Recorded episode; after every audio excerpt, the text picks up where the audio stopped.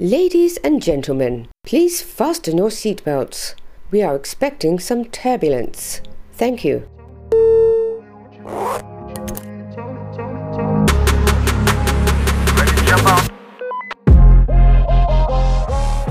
Zdravím všechny, mé jméno je Petr Jirsa a vítám vás zde v cestovatelském obchodě anebo v kafé na cestě a dneska je tady se mnou Vladimír Váchal. Čau Vladimíre. Nazdar, nazdar Petře. Kdo, kdo Vladimíra nezná, tak je to samozřejmě velmi vášnivý cestovatel, tlumočník, malíř, fotograf a, a také autor knížky Únosně výstřední, kterou můžete i si zakoupit v našem obchodě, i s tím podpisem dokonce. Je to tak. Vlastnoručním. Ale dřív, než bych se dostal vlastně k tomu hlavnímu té cestování, tak bych se chtěl zeptat na něco, co se ptáme každého hosta, a to jestli uh, piješ spíše kafe a nebo čaj, třeba při cestování zrovna. Při cestování piju víc čaj, nicméně doma piju víc kafe. Jak, jak je to možný vůbec? Ale mně je to víceméně jedno, prostě co je po ruce a ta chuť je až druhořada. Jo, mm. se podívám, kafe, čaj, hm, tak třeba kávu, ale já jdu vždycky po ledu. Když je možnost si to dát Aha. jako ledový, tak je volba jasná. Jo, prostě, a když je náhodou třeba čaj v pecce, s nízkým obsahem cukru, což je v Ázii naprosto boží, protože dělají čaj bez cukru, tady k nám se to dostává postupně, tak ten, to je úplně nejlepší z nejlepších. A jinak asi ledový kafe, no prostě v oboje. Hlavně, když něco skladí, když potom cestuješ zemi, která má 40-50 stupňů. A jak jsem tady dneska dorazil, ještě jsem tady doběh, abych byl na čas, eh, tak uh, ještě mi to chvilku bude. A to kafe, co jsem si tady dal, je mhm. vynikající, ale teď cítím, jak mi buší srdce. to to děkujem za pochval. Ne, fakt dobrý. Uh, ty samozřejmě si cestoval po zemích, kde kafe nebo čaj je skoro až národním drinkem. Je nějaký místo, kde právě třeba na tebe, zrovna třeba ten čaj, jako tak jako, že tě tak uchvátil? Spíš mě unudil. Unudil. To je zajímavá historka, no. Já jsem totiž eh, ve městě Rosso, eh, což je město, hmm. ve kterém se nedoporučuje přespávat a vlastně ani bejt na hranici Mauretány a Senegalu tak eh, mě zavřeli vlastně hranice před nosem. O dvě minuty jsem nestihl překročit hranici z Mauritánie mm. do Senegalu. Tam je to navíc ještě po řece, takže spoustu komplikací k tomu. No a teďka jsem zůstal v tom městě Rosso. A oni mi říkali, je tady jenom jeden hotel. A teď spousta jako lidí, že jo, a, takových a, velkých černochů ti říkají, no problém, kam my car, my car, my car. A teď jako říkáš, ne, nechci, půjdu pěšky, projdu si to město, prostě nesvítí elektřina, nic moc, tak si říkáš, ty dal bych si něco k pití, dojdeš k tomu jedinému hotelu, který svítí někde v bahně dálce vzadu, jo, a teď tam týpek na recepci, že si dáte nejdřív čaj a pak ti dá pokoj ne, jakože pokoj ve smyslu ubytování, jo? No, ale pokoj ve smyslu dá ti jako klid, můžeš si dělat, co chceš. Ten čaj připravoval 20 minut, on to přelejval 50krát a já už jsem tam ty říkal, já si chci lehnout cokoliv. Nemusíš, zdvořilostně počítat, že pořád konvička a přelejvat z vejšky jako v Maroku. Ale v té Mauretánii to přelejvají fakt 50krát, jo? takže to je hrozná nuda a pak uděláš jako moc dobrý a jdeš spát. Je to čaj, je to výborný. No a viděl jsi někdy jako nějakou zvláštní přípravu třeba? Uh, tohle samozřejmě už je taky jako větší extrém. To je ale bizár, bizár, bizár příprava, jo. Ale tak oni to dělají, protože je to pěkně jako nabublá, ten mm. čaj, tam se dostane vzduch, že jo, chytí to víc chuť, je to taky hořčí, pak to zalijou hromadou nebo zasypou hromadou cukru. Ale zvláštní, tak to jsou takový ty jako čajový obřady. Jo, ono je to něco unikátního, zvláštního, japonský čajový obřad a čínský čajový obřad a tak dál. I když čínský čajový obřad může být takový, že mám zavařovačku, dám tam prostě čaj, zaliju to kilem, zamíchám, rozleju, piju. Jo ale mě to moc jako nebaví pozorovat, mm-hmm. já radši ochutnávám. Takže prostě já když přijdu a zeptáš se mě čaj nebo kávu, tak vlastně nad tím přemýšlím, většinou říkám, a je možný obojí? a e, ty vlastně teda e, si navštívil skoro půlku planety? Víš přesný počet zemí, kde jsi eh, navštívil? No během covidu jsme to s kamarádama počítali, že jo, protože člověk jako koukal do mapy, snil, kam bude moc jet a někdo říká, kolik vlastně jsme navštívili zemí. Mm. Je to něco kolem 96 asi. Takže... To si uh, tak v půlce. Ne, ne, ne, zatím ve třetině bych řekl, protože když si vezmeme, uh, kolik zemí ještě jakoby neuznaných, no, jako takový to Abcházie, Náhorní Karabach a tak dál. Počítáš já bych řekl ve třetině. No já, hele, každý jsme jako vnitřně takový čárkař, jo? Někdo to přiznává veřejně, někdo jako to zase veřejně nepřiznává, protože zas tak moc tím nežije. A já to mám někde tak na půl cesty. Mm. Já jsem rád za každou novou destinaci, kterou jako člověk může navštívit, ale nejsem ten člověk, který by řekl, byl jsem ve Finsku, když jsem si tam dal pivo na letišti. To jako ne. Jo, musím v té zemi být prostě aspoň pár dnů, trošku ji poznat, ale já mám země, které se naštívil třeba jako 20krát, jo, a nemluvím o Iránu, jo, prostě Maroko, Indie, to jsou destinace, které mě nesmírně táhnou a opakovaně. No, ale řekněme, že je to něco kolem 90 cca. Ty samozřejmě jsi velký fanoušek eh, míst, který nejsou úplně typickou destinací pro běžného cestovatele. Možná spíš, protože se tam jako i bojí jezdit. Eh, samozřejmě ty si navštívil KLDR, jel si právě i na, na nákladním vlaku přes mm-hmm. Saharu. Antarktida taky určitě destinace, kde nebyl úplně každý. Mm-hmm. Dokázal by si říct jako nějaký místo, kterého se sám taky bál? Že ti úplně třeba nebyl si úplně jistý tím ho navštívit a nakonec ho navštívil, nebo že tam si třeba měl strach z toho místa? Uh, asi takhle. Předně uh, návštěva Antarktidy nebo Severní Koreje je otázka peněz. Hmm. Jo, že na to našetříš, že zaplatíš a jedeš. To není žádný jako hrdinství nebo velká odvaha ta jízda na tom nákladním vlaku, tak to se vracíme do Mauretánie, eh, kdy opravdu je to super, ten vlak je jeden z nejdelších na světě, má asi 3 mm. km a ty naskočíš do vagónu, teď si tam rozděláš oheň, že jo, čuráš mm. do uh, rohu, který se svažuje nejvíc, protože z toho vlaku prostě nevylezeš, ani nejsou zastávky nějak předem daný a jedeš ne přes Saharu, ale na okraj Sahary, jo, nebo tak jako říká se do srdce Sahary, taky jako moc možná jako poetický. Nicméně ano, bál jsem se a nakonec jsem vystoupil v Istanbulu, protože já jsem letěl do Bagdádu, do Iráku. S chodou mm-hmm. okolností tam příští rok v únoru letím na druhý pokus. A když jsem tam letěl, tak eh, mi vlastně volala kamarádka na letiště a říkala, hele, já z toho Iráku letím pryč, eh, začínají tady volby, nezdá se mi to, že to bude v pořádku, ale bejt tebou nejezdě tady, jako jo. A já si říkám, ty já ale jako za chvilku mám nastupovat v Istanbulu na do Bagdádu se člověk řídí podle těch vnitřních pocitů, že jo. Mm. Jsem si říkal, dobrý, tak nic, já udělám západní Turecko. To jsem si taky ještě neprojel. Turecko jsem jako navštívil několikrát, ale to západní, jo, ten Izmir, Efes, Pamukale a tak dále, se nebyl. Hmm. Jsem vystoupil do toho Iráku, se neodletěl. Protože jsem se bál, když jsem dostal tohleto varování, hmm. jsem si říkal, ale jako něco ti říká, abys prostě na ten let nenastoupil. Tak jsem na něm nenastoupil, jo. Hmm. A bylo to skvělý to západní Turecko, jo. On by byl možná i ten Irák skvělý, protože tam jako nic velkého jako nestalo za tu dobu, co jsem tam měl být a nebyl. Nicméně v únoru tam letím, tak se těším, že přistanu v Bagdádu a udělám ten Irák. No a tebe teda eh, asi moc neodrazují země, které jsou třeba postihnutý nějakou válkou. Viděl jsem teď nedávno, že jsi byl v Sýrii. Vrátil jsem se ze Sýrie, no. A mě by třeba zajímalo, samozřejmě to země, která už, jestli to bude 2011, kdy tam vypukla válka, se to táhlo je, pak dlouho, no. Je to samozřejmě země, která je tím dost postižená. Viděl jsi to hodně na té zemi a třeba jasně, i na těch lidech? Jasně, to tam vidíš, ale najdou se lidi, kteří tě budou kritizovat za to, že jezdíš do zemí, které jsou označované pořád za válečnou zónu. Třeba mm. klasický pojištění ti tam neplatí, jo, tak si musíš připojistit právě u těch extrémních pojišťoven, eh, které se specializují na tyhle destinace. A co mě hrozně vlastně potěšilo, byl ten přístup místních lidí. Já jsem se za celých 10 dní nebo 9, co jsem tam byl, nesetkal s, jako, s nějakou negativní nebo nepříjemnou reakcí nebo s nějakým útokem.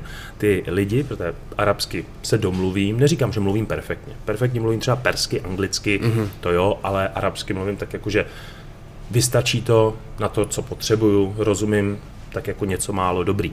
No a všichni mi děkovali, vlastně nejen mě, ale vlastně nám celý skupině, protože my jsme tam vyrazili společně pod vedením Lenky Hrabalový, která tam už byla před náma a rozhodla se udělat takovou jako skupinu tak eh, že jsme tam přijeli, protože jim to dává naději, že se vrací život. Protože v té Sýrii oni byli zvyklí na davy turistů. Tam u těch jako syrských eh, hlavních památek bylo vždycky milion prodavačů suvenýrů a velbloudáři a prostě se tam točilo a jelo. A ty lidi najednou tam ty turisty už x let nemají. A tím, že jsme tam přijeli a přijeli tam i třeba nějaký Němci a tak dál, potkal jsem asi pět turistů mimo nás, jo, tak oni říkají, začínáme mít pocit, že se ten život vrací do naší mm. země, díky, že jste přijeli. A my říkáme, děkujeme, že jsme mohli přijet, jo, a vynikající jídlo, že jo, nádherná architektura, i když tu válku tam vidíš neuvěřitelně. Projíždíš města, které jsou totálně zničený, jo, opravdu jako slzu máš na krajičku i mrvére víceméně. A pak ti po pár dnech dojde, že už si vůči tomu imunní, že jo, jak to ten lidský mozek prostě i to neštěstí, i to utrpení, všechno, tak potom jako ti hodí nějak jako další rozstříhaná budova, další prostě vrak hmm. nějaké, nějakého auta, jo. A já jsem poprvé zažil vlastně tu válečnou turistiku, jak se tomu dá říct, nebo jak se tomu říká, protože je to tak. A strašně mě potěšilo, že ty lidi opravdu říkali, to je super, že jste přijeli a chtěli se vyfotit, chtěli prostě jako mít nějakou tu společnou vzpomínku. A já jsem byl hrozně rád za to, že mě eh, v té země zemi hezky uvítali a že opravdu jsem od nich dostal tu zpětnou vazbu, že je těžší, že nás vidějí. Věřím, že to může být jako dost i silný zážitek. Vidět lidi, kteří třeba vidí, že přišli o barák nebo tohle. Ty už nevíš, jestli ty lidi přišli o barák nebo měli štěstí, že zrovna hmm. ten jejich zůstal, jo. Ale já jsem se nesetkal, opravdu nesetkal na tržišti, na rozbombardovaném bazaru, na náměstí, na hotelu, kdekoliv.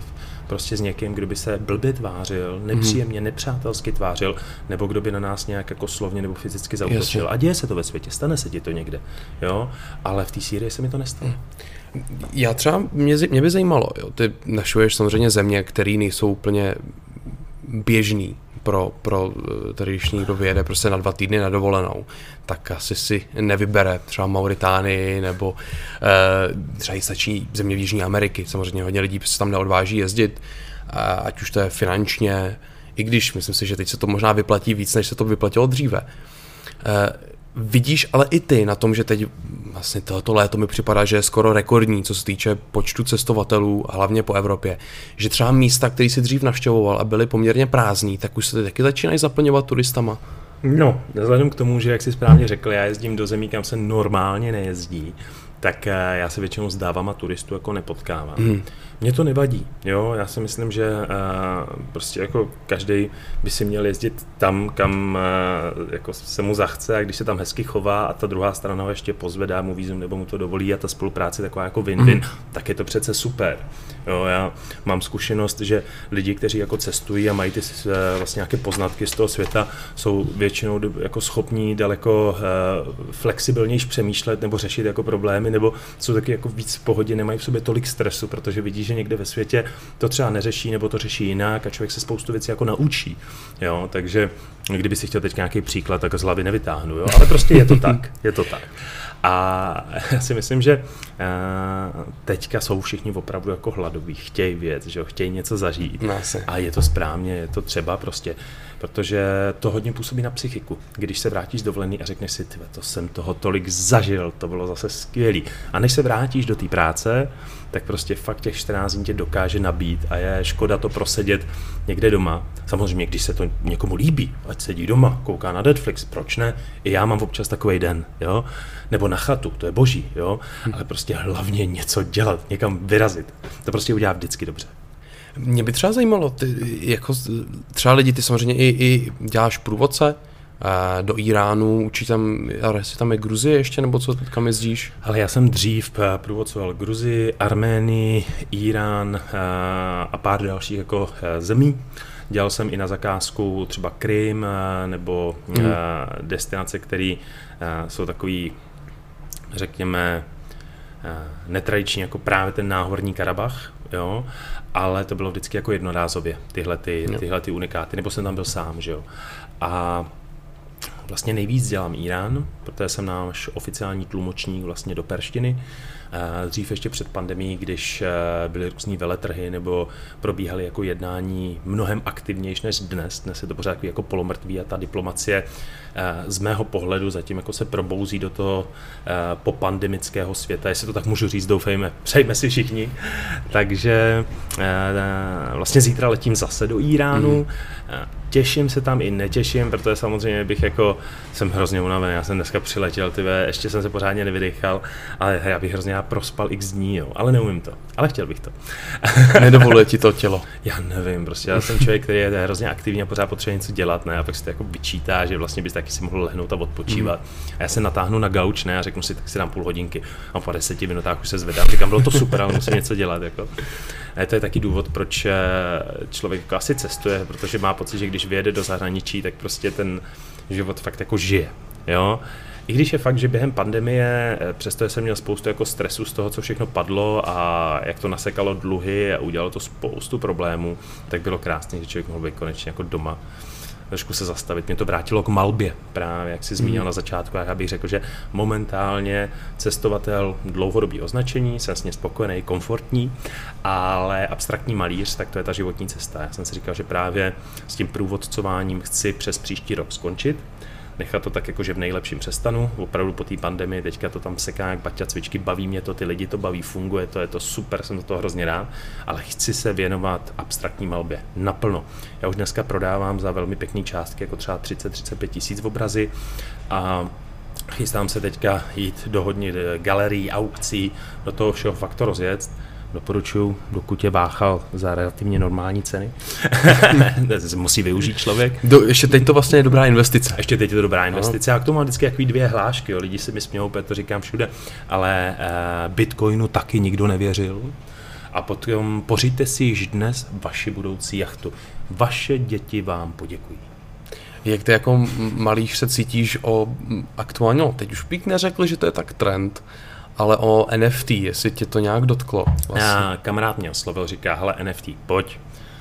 Já jsem tak dlouho váhal, až jsem to hodil za hlavu a říkám, mm Nevím, no, já se rozhoduju podle pocitů a když cítím, že je to prostě ono, že je to správně, že to mám udělat, tak prostě si zatím jdu. Mm. A když váhám, tak to nechám a čekám, kam se to jako váhání přehoupne. V případě NFT se to přehouplo do kolonky neřešit. Takže možná chyba, možná chyba. No, uvidíme, teď vlastně teď to zažívá trošku takovou krizi, ale tak to, no, to hodně jako věcí. Nepůsobí ale... to na mě úplně jako důvěryhodně, mm. nepůsobí to na mě vlastně, já nevím, jo, nemám s tím tolik zkušeností, nenastudoval jsem to tak dobře, abych o tom mohl mluvit, ale prostě byl tam nějaký blok směrem k mm. NFTčku. Když ještě zůstaneme trošku v tom takovým internetovém světě, právě když to spojím s tím cestováním. Eh, ty to tak předpokládám moc asi nemáš, ale třeba někoho, když bereš sebou, nebo to vidíš i na lidech, eh, kteří cestují do stejné distance jako ty, když třeba nemáte nic společného. Eh, vidíš často, že už třeba lidi cestují do těch destinací, jako, jako třeba je například ten Irán. Ne spíš kvůli tomu, že by chtěli tu zemi poznat, ale spíš kvůli tomu, že bych chtěli si to vyfotit a ukázat to na sociálních sítích, že jsou někde, kde ostatní nej, nejsou, jako, nebo že třeba navštěvují místa, které jsou víc speciální. Ale já s tím problém nemám, jestli někdo cestuje kvůli sociálním sítím a je vlastně jako lovec těch fotografií, přijde tam, vyfotí si to, je mu to jedno a už četuje na mobilu s někým a jde si prostě výlete prosím, mm. jestli jako to někoho baví a chce takhle, proč ne? Skrze ty jeho fotky se to ukáže víc lidem, inspiruje se člověk. Já si myslím, že jakékoliv jako e, nastavování jako pravidel a společenských takových, ale on si to tam měl jenom vyfotit, proč? Když je to v pohodě. Mm-hmm. Tak jako jestli ten člověk nechce víc, chce si to jenom vyfotit, je to stejné, jako když si někdo objedná chlebíček a sní jenom vajíčko, tak jestli to tak chce, tak prosím, jako jo. Samozřejmě můžeme si říkat, jako to by mě nebavilo, jo. No, tak by tě to nebavilo, no. Eh, když se zaměříme přesně na tvoji specialitu, to je Blízký východ a přesně Irán. Přesně. Eh, ty si, to bylo vlastně Irán bylo první místo, který jsi navštěvoval na Blízkém východě? Mm, no, řekněme Turecko, jo, protože to je taková ta klasická startovací země. Mimochodem já vždycky říkám, jestli chcete začít cestovat mm. mimo Evropu, tak eh, Maroko, Turecko, Sri Lanka, to jsou takové jako mm. tři země, kam bych doporučil prvocestovatelům vyrazit. Ale Irán jednoznačně vlajková loď, já prostě perštinu miluju. Včera jsem telefonoval strašně dlouho s x lidma z Iránu na balkóně, až se pak sousedka lekla, co se to tam děje. P, samozřejmě ten jazyk zní dobře. Hrozně baví.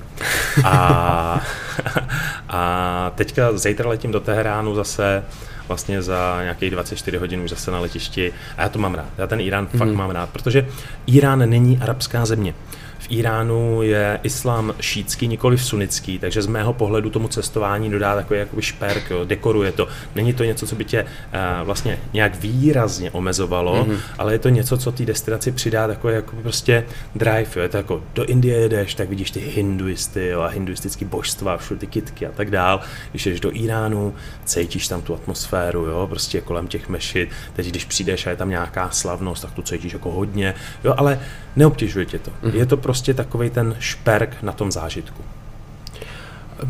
A co tě jako na tom Iránu uchvátilo natolik, že vlastně ty jsi tam i studoval uh, chvilku právě perský jazyk?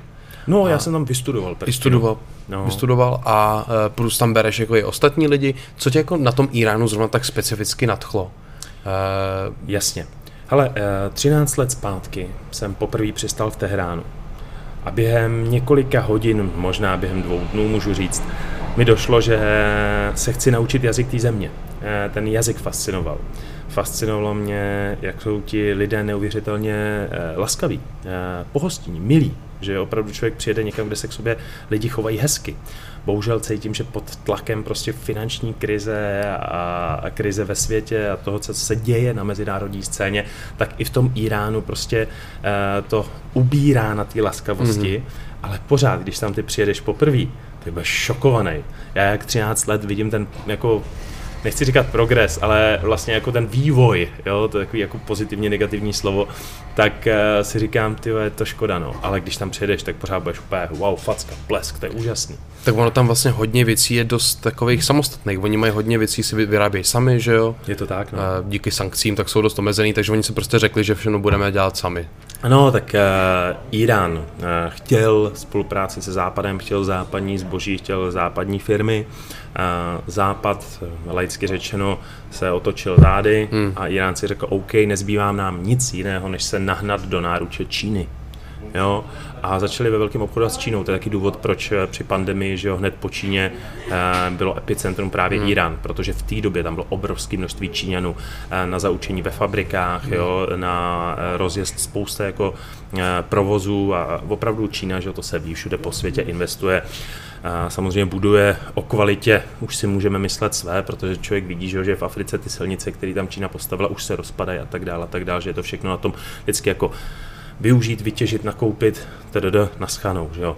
A v tom Iránu to tak dělat nemůžou. Irán je země, která prostě je na úrovni a potřebuje nějakou spolupráci, takže tam ta spolupráce probíhala ve velkým, no a když přišla ta pandemie, tak to byl právě ten důvod, proč v tom Iránu, že jo, to bylo to epicentrum, protože ta spolupráce s tou Čínou po uvalení sankcí hmm. prostě vyletěla strašně nahoru. Samozřejmě je toho dost jiná civilizace, ale ty tam bereš často možná i běžné Evropany. Jo. Stalo se ti nějaký jako fópa, nebo i třeba nějaký fakt jako průšvih, buď to ty přímo, nebo spíš někdo třeba koho tam bral? Ale tak eh, stalo se mi spoustu takových jako nepříjemných věcí, které jsem, ale naštěstí musím zaklepat, klep, klep, klep, aby to nerušil mikrofon, eh, se vždycky vyřešili v pohodě, nebo já jsem je vždycky dokázal nějak vyřešit v pohodě, takže stalo se mi třeba, že eh, mi paní odletěla se střevní chřipkou, ale doufala, že to nějak jako přechodí, že to bude v pohodě, no a už třetí den jí to začalo tak jako strašně drtit, že potřeba odletět, takže jsem jako zajistil prostě i doprovod a odlet vlastně jako směrem do Česka, to všechno klaplo v pohodě. Je to bylo taky hodně krizový, když se ti potřebuje mm. jako odpojit člen a ty s ostatními musíš pokračovat a teď mu zařizuješ někoho, kdo mluví anglicky, bude s ním odveze ho na letiště, zařídí, že ho postará se, kdyby mu bylo špatně. Tak tohle byla taková ta největší nepříjemnost, že, uh, že člověk to musel řešit uh, v krizi a pod tlakem, protože jsme měli asi hodinu na to odjíždět na uh, vlakový nádraží a teď člověk si říká, OK, pojedeme přes půl Irán do Perského zálivu a ten člověk tady chce zůstat, chce letět domů. Takže to byla fakt jako poměrně náročná akce a spousta takových jako drobností, jo. Ale ono se to dá vždycky vyřešit. Stalo se mi třeba, že pán zapomněl poměrně jako drahý hodinky, hodinky asi za 170 tisíc, jo. Mm, tak to... v kapsičce v autobusu, jo. Za mě je to teda taková ta kapsička, kam se ani nekoukáš, protože je to tam prostě peklo hrozný. Nechceš tam, vidět, tam je co věcí, tam žije. Prosím tě. A tam je vlastní svět v těch kapsičkách, jo. Tam prostě opravdu to je to mikroživot tam, je. jo, ekosystém, to je hrozný. No, on si je tam dal, že jo, na noc, prostě usnul, ráno se probudil to. Říká mi, prosím tě, já jsem asi nechal ty hodinky v tom autobuse, že jo. Jsem říkal, to byl nějaký jako cený, on mi vystřelil oči, říkám, ty vole. Jak jsem volal na autobusák, říkám, prosím vás, hodinky po babičce, je to šunt, jo, o nic nejde. Vlastně by se to mohlo i vyhodit, ale ta citová vazba... Cenu nemůžeš říct. Získali jsme je zpátky, jo. Takže ono se to vždycky nějak jako vyřeší. No. no řekl, že to jsou drahé hodinky, už by asi nikdy neudělal. Těžko říct. V případě Iránu bych řekl, že tak 50 na 50, hmm. když jako by se tak řekla. Ale myslím si, že by se vrátili. Je spoustu příběhů, kdy ti opravdu lidi donesli peněženku, kdy uh, za tebou doběhli. Jo. Hmm. A mimochodem stalo se mi to i v Česku. To je jako pozor, musím říct. V Plzni mě pes stáhnul škubnul, že jo, když přijel mini, ten minibus, trolejbus. A jak se mnou škubnul, jak mi vyletěla z otevření tašky peněženka a normálně paní za mnou běžela a ještě na ten trolejbus klepala a držela ji v ruce, že mi vypadla. To mě hodně potěšilo. Tak zlatý lidi jsou všude, že jo? Zlatý lidi jsou všude, přesně, přesně tak. Eh, s tím Iránem je tady ještě jedna věc, kde jsi to chtěl posunout úplně na jiný level a to je projekt PyCon. Eh, dokázal bys ho nějak jako stručně popsat a jak to třeba s ním aktuálně teď vypadá? No jedním slovem jako, nebo dvěma eh, jako smutné, bolestivé, protože můj projekt Pajkan, Pajkan znamená perský šíp, je to název auta iránské výroby, protože Irán vyrábí vlastně automobily a tady to je jako, jako uh, hodně oldschoolový kousek, se kterým se prostě v 70. 80. letech jezdilo ke Kaspickému moři se rekreovat a vlastně pandemie mi ten projekt dost pokazila. A dneska to auto eh, je prostě nepojízdný, potřebuje zase komplet opravit, eh, ty roky se na něm odepsali, navíc je v garáži eh, ve který, která je placená, a, takže jako tam pořád naskakuje ještě parkování, jo, a teďka ta inflace obrovská, propad zase měny, nevím, no, jako hmm. vlastně se o tom asi nechci bavit, protože mě to neuvěřitelně mrzí. Jasně, no. Jasně. Fakt je to mrzí, nějak to chci dotáhnout, ale zatím teda jde všechno proti tomu projektu, no. Chápu, tak budeme doufat, že se budeme to, doufat, budeme no. doufat. Já jsem si dneska ani nezal to tričko s Pajkanem, který mám rád, chtěl jsem se vzít. To mimochodem, když jsem tady doběh, tak jsem si musel koupit tričko a tady to tričko je nesmírně pohodlné, takže reklamní vsuvka, to jsem si koupil no, ty. u vás.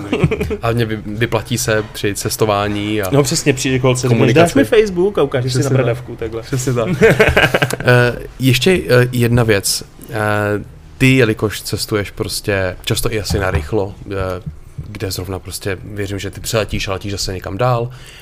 Někdy. Někdy. Tak musíš být mistr balení.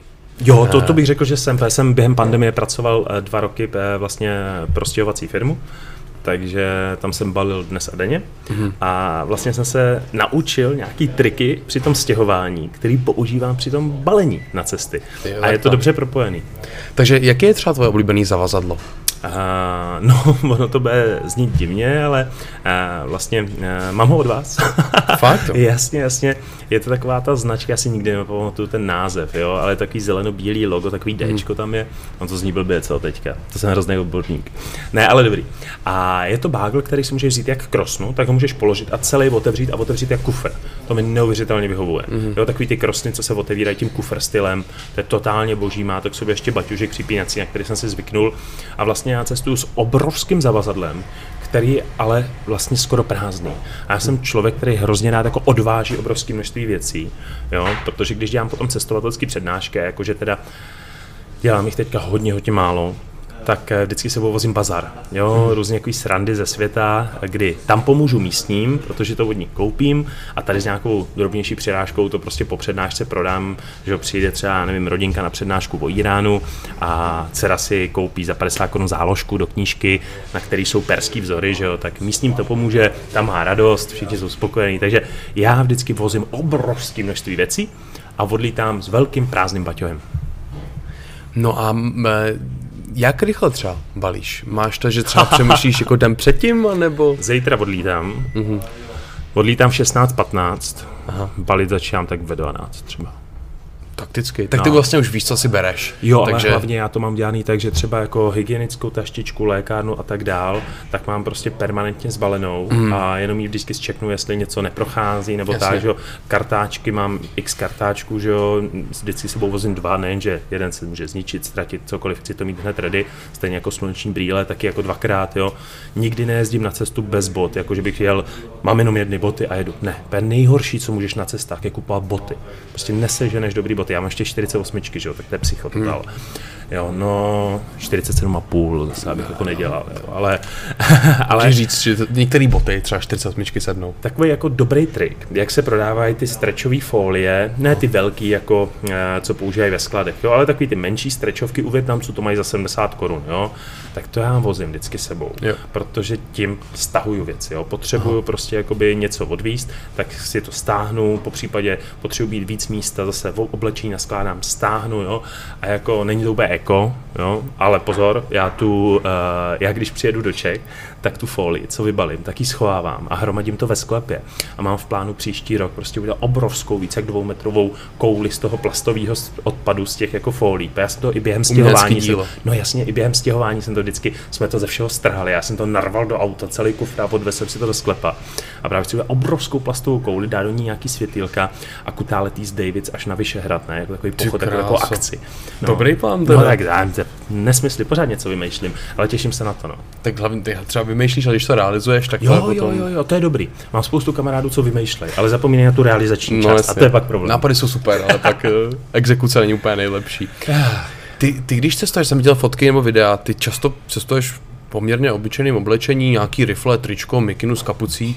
Eh, což teda nevím, jestli je úplně nejpraktičtější pro některé cestování. Tebe minula? Jako třeba jako minul trend nějakých ultralightů nebo... Jo, jo, jo, já jako to nekritizuju, jestli to někomu vyhovuje, tak prosím, ale já se potřebuji cítit jako prostě komfortně, což znamená, že častokrát si třeba i převlíknu během dne tričko. Hmm. A já mám problém, já jsem na to přišel poměrně nedávno. Jsem si říkal, proč se někdy prostě šíleně potím. Naštěstí teda jako není nic cítit, což strašně oceňuji a děkuju, protože tam, kam jezdím, tak je většině 40 stupňů, že Ale no já jsem zjistil, že když se soustředím, tak zapomínám dechat a pak se strašně potím. to, ne, to, to, to je problém, no. Jo, jo, prostě třeba, já jsem normálně, přišel jsem tam nedávno, když jsem prostě něco jako šrouboval a to hmm. všechno, a ne, já si říkám, ty já zapomínám dechat. Takže to i na těch cestách, když třeba čtu něco nebo připravu, koukám do mapy a tak dál, hmm. tak normálně přemýšlím, zapomínám dechat, že a pak se člověk hrozně potí, takže já si na cesty beru prostě věci, které jsou víceméně starší, nereprezentativní a kolikrát to jako i vyhodím. Jo, jo. jakože opravdu donosím ty, ty trička, jako doroztrhám a tak, ale ne jako nechutně, jo, že když prostě jako hmm. taky chci nějak vypadat, jsem jako narcisní člověk, přiznejme si to, jo, ale zase na těch cestách nepotřebuješ být úplně jako super, jo. Tak vlastně ty asi chceš trošku zapadnout, možná nechci být tak, a, tak na oko. Hlavně jako to nechci řešit, jakože, eh, já nevím, potom já se pořád někde škrábnu, někde hmm. trhnu něco a trhnout si triko za 1500, nebo za 149, Zabulí. trošku rozdíl, jo. Hmm. Dneska, když jsem sem eh, jel, jo, tak eh, to bylo vtipný, tak eh, mě vlastně chytil revizor, že jo, a teďka já jsem si nestihnul koupit jízdenku. Poprvé v životě vlastně tady ten problém, jo, protože ten automat nefungoval. A on byl jako drsný, že prostě jak nic, že jo, a já jsem si řekl, vezmu roha, vezmu čáru, tohle se mi nelíbí, vždycky si jízdenku kupuju, prostě nekoupil jsem si jen páka v životě a on byl takový agresivní, nepříjemný, jo. No a ulítli mi brejle, jo, jak prostě jsem mu chtěl utíct a on mě eh, ještě jakhle jako chytnul za tu tašku, že jo, a ulítli mi brýle a teď mu říkám, dobrá, můžu si ty brýle sebrat? A než jsem si je sebral, tak mě někdo ukrad normálně. Na, během bílého dne teďka to. A proč to říkám? Protože ty brýle stojí 49 korun. Protože já si u Větnamce tady v Praze vždycky objednám krabici 10 kusů stejných pilotek hmm. a ty vozím na cesty. Protože zase, kdybych si koupil jako dobrý Raybeny, který mám fakt rád, kdybych zkrachoval za chvilku. Hmm. Mě brýle pořád padají, nebo je to geniální dárek pro někoho, jo. Takže já vždycky na cesty vozím třeba čtyři sluneční brýle, hmm. úplně levňoučký, prostě super. A pak je třeba dám řidiči, když jsem s ním byl spokojený a on je happy, že má něco z Česka, že jo. Já jsem taky rád, nebolí mě to. Takže já si vozím většinou levnější věci. Hmm. Ale co se týče té tý eh, krosny, tak tam nešetřím. Jo. To, to se nevyplatí. Ne, tam vlastně mám jednu i z nejdražších, tehdy asi za 6 tisíc a jsem s ním maximálně spokojený. Hmm. Jo? Takže já jsem ten člověk, který prostě uh, opravdu se snaží ušetřit tam, kde to nepovažuje za důležitý, teda na cestách hmm. většinou donosit oblečení. Samozřejmě, když se rozhodnu jít do nějakého lepšího podniku nebo něco, vždycky mám něco hezkého, po případě si koupím, že jo? tak zase člověk nechce jako vypadat jako strašák do zelí úplně všude. Jo? Ale uh, co se týče toho vybavení jako ty krosny, po případě čelovky, švýcaráku a tak dále, tak to mám vždycky jako v top kvalitě, protože to chci prostě, aby bylo dobrý a mohl jsem se na to spolehnout. Ty jsi zmínil tom, že si někomu dával i, i braille. Eh, teď možná to trochu vytrhnu z kontextu, ale Eh, potkáváš se často s tím, že musíš jako někde uplácet, když cestuješ? Ale eh, já nevím, jo, jestli jsem já blbej, jo, nebo jak to je, ale mně to většinou jako nedojde, že, že mám hmm. toho člověka uplatit, jo. Já prostě se jako povídám a snažím se to zařídit nějak jako slovně, jo, jako uplatky se dával minimálně a většinou to nebyl ani jako, že uplatek, uplatek, ale bylo to jako, že nějaký takový ten bakšiš, hmm. což mám rád, že v Iránu není. V Iránu prostě bakšiš ne, jo, to je spíš v těch zemích jako třeba Egypt, to je těžká no. klasika, že jo. Možná to zvyklý. No, i když i tam to jako tak nějak jako zvláštně jako se tak jako vidí, že občas mám pocit, že to jako pomaličku mizí, občas mám pocit, že se to vrací, jo. Ale vlastně jako nedávám na cestách nějakou platek, většinou to ukecám hubou nějak, jo. Nebo to toho je... člověka nebaví mě poslouchat, tak řekne, tak běžte. To je doma, to je možná ještě lepší, ale ušetříš hlavně. No hlavně takový blbý dávat úplatek, že jo, jakože, já nevím, no, mně se to jako příčí, já si to chci prostě hmm. to, já si to chci tak nějak jako domluvit, anebo říct, OK, tak nic, tak já jdu pryč. Chápu.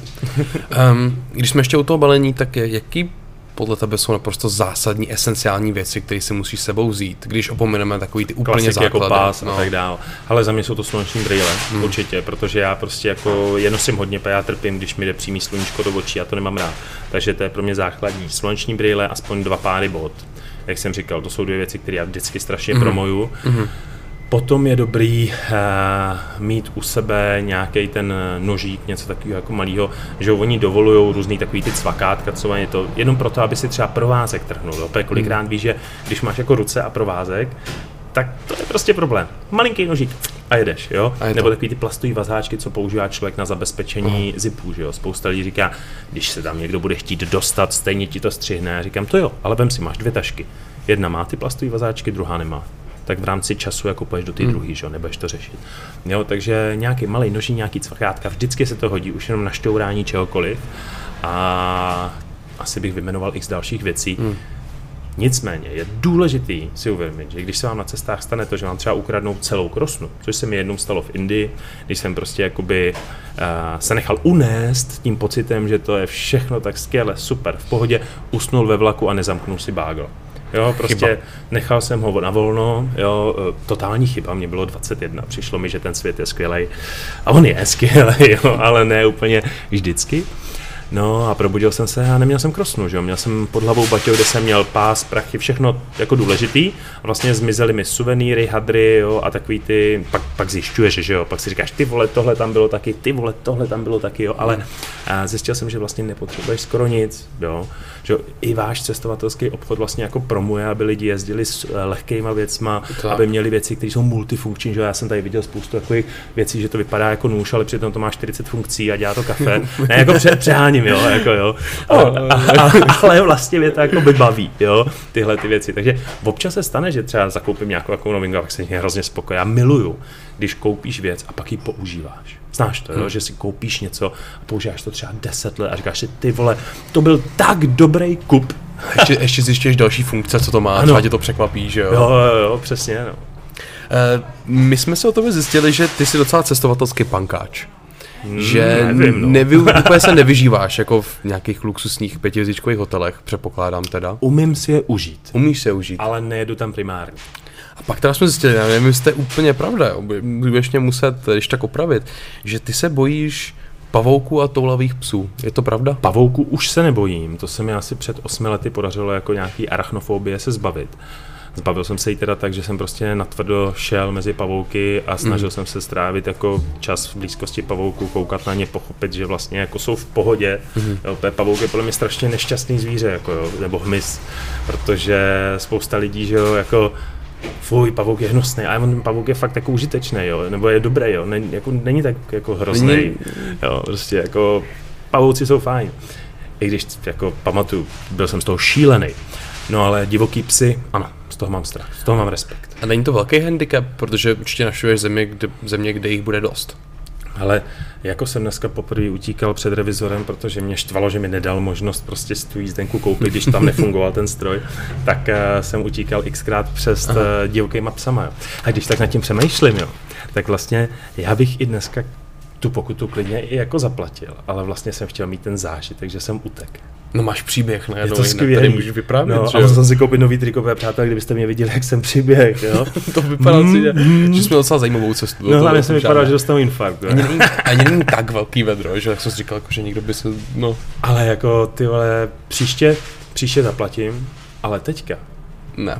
A já si kupuju lístky normálně, tak jako co řeším, jo? ale vlastně super zážitek, můžu říct, když někdy víš, jak jako lidi se vždycky po cestách baví, ne, a, a utíkali jste, jo, jo, a zrovna ten zážitek máš Česka. Ne, z Česka. No možná by bylo asi, tady to ještě možná můžeš dovolit někde, asi by to bylo trošku složitější. Ale po dlouhé době jsem zažil takovou jako trému, takovou vnitřní, víš, že to jo, trošku jako uh, protože eh, člověk jako hodně cestuje, já jsem hrával i divadlo, prostě Aha. tréma je mi cizí, jo. Po dlouhé době jsem ji zažil.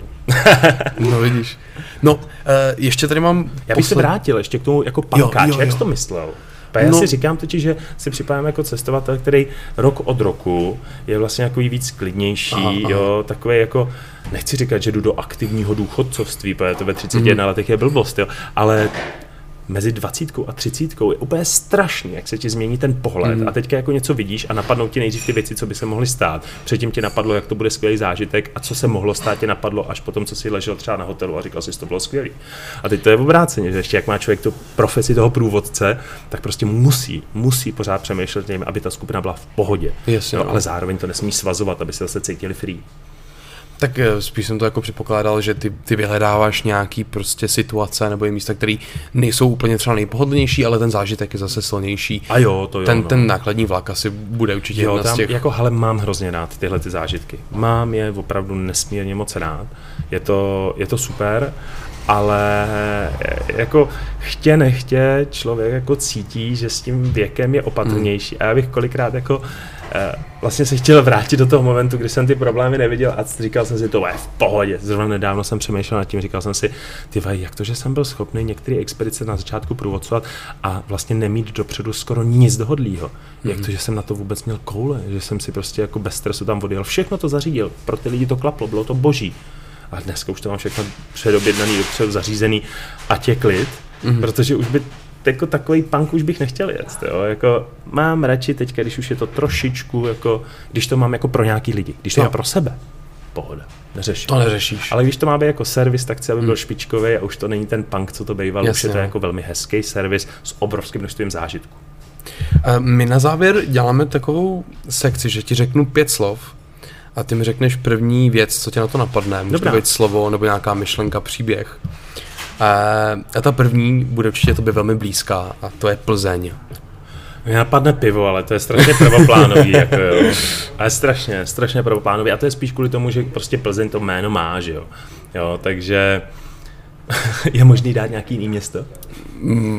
Jiný město. No. Eh, Tak eh, Brno. ale jo, já mám Brno rád. Ale vždycky si z toho dělám srandu z Brna. Ale mám ho rád. Máš ho rád. Jo.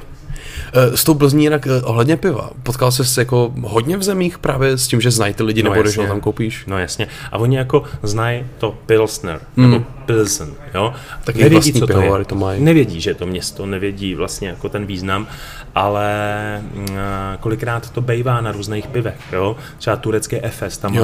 Pilsen. Spoustu jako piv v zahraničí se na to odvolává. Ale ty, když jsi řekl to Brno, tak já jsem ti neřekl jako to slovo, že jo. Mně napadne Orloj. Mně se vlastně líbí. Takový ten falus černý, ze kterého padají ty kuličky. Tak je to unikátní, lidi vlastně Jo, tím jezdí, jo, že je to- je to něco jiného. Je to něco jiného. Vždycky všichni k tomu jdou. Ano, Takže to vlastně splňuje nějakou tu... přesně. Eh, druhý slovo, to se už zmiňoval, to je stěhování. Mhm. Folie mě napadne, no. Folie. Protože to jsem měl v roce Immerware, jo. A hej, já jsem se naučil perfektně obalovat věci, jako ty grify, otočíš, překřížíš, zatáhneš, přitáhneš, prostě praskneš tu folii, jedeš spodní část, přehodíš, jo. Úplně, to máš už. Pak, když se přesuneme k tvojí knížce, tak vezmeme ty dvě slova. První je únosný, nebo únosně. Jasně. Uh, únosně výstřední má charakterizovat jako moji povahu, moji osobu. To znamená, je to bizár, ale neprudí tě to. Vlastně si to rád poslechneš. Je to hmm. na hraně. Řekneš si, ty vole, ale dobrý. Jo, není to takový to, že si to přestřeje, řekneš si. Tak, tak, taková byla snaha vlastně dát příběh do té knížky. 77 příběhů.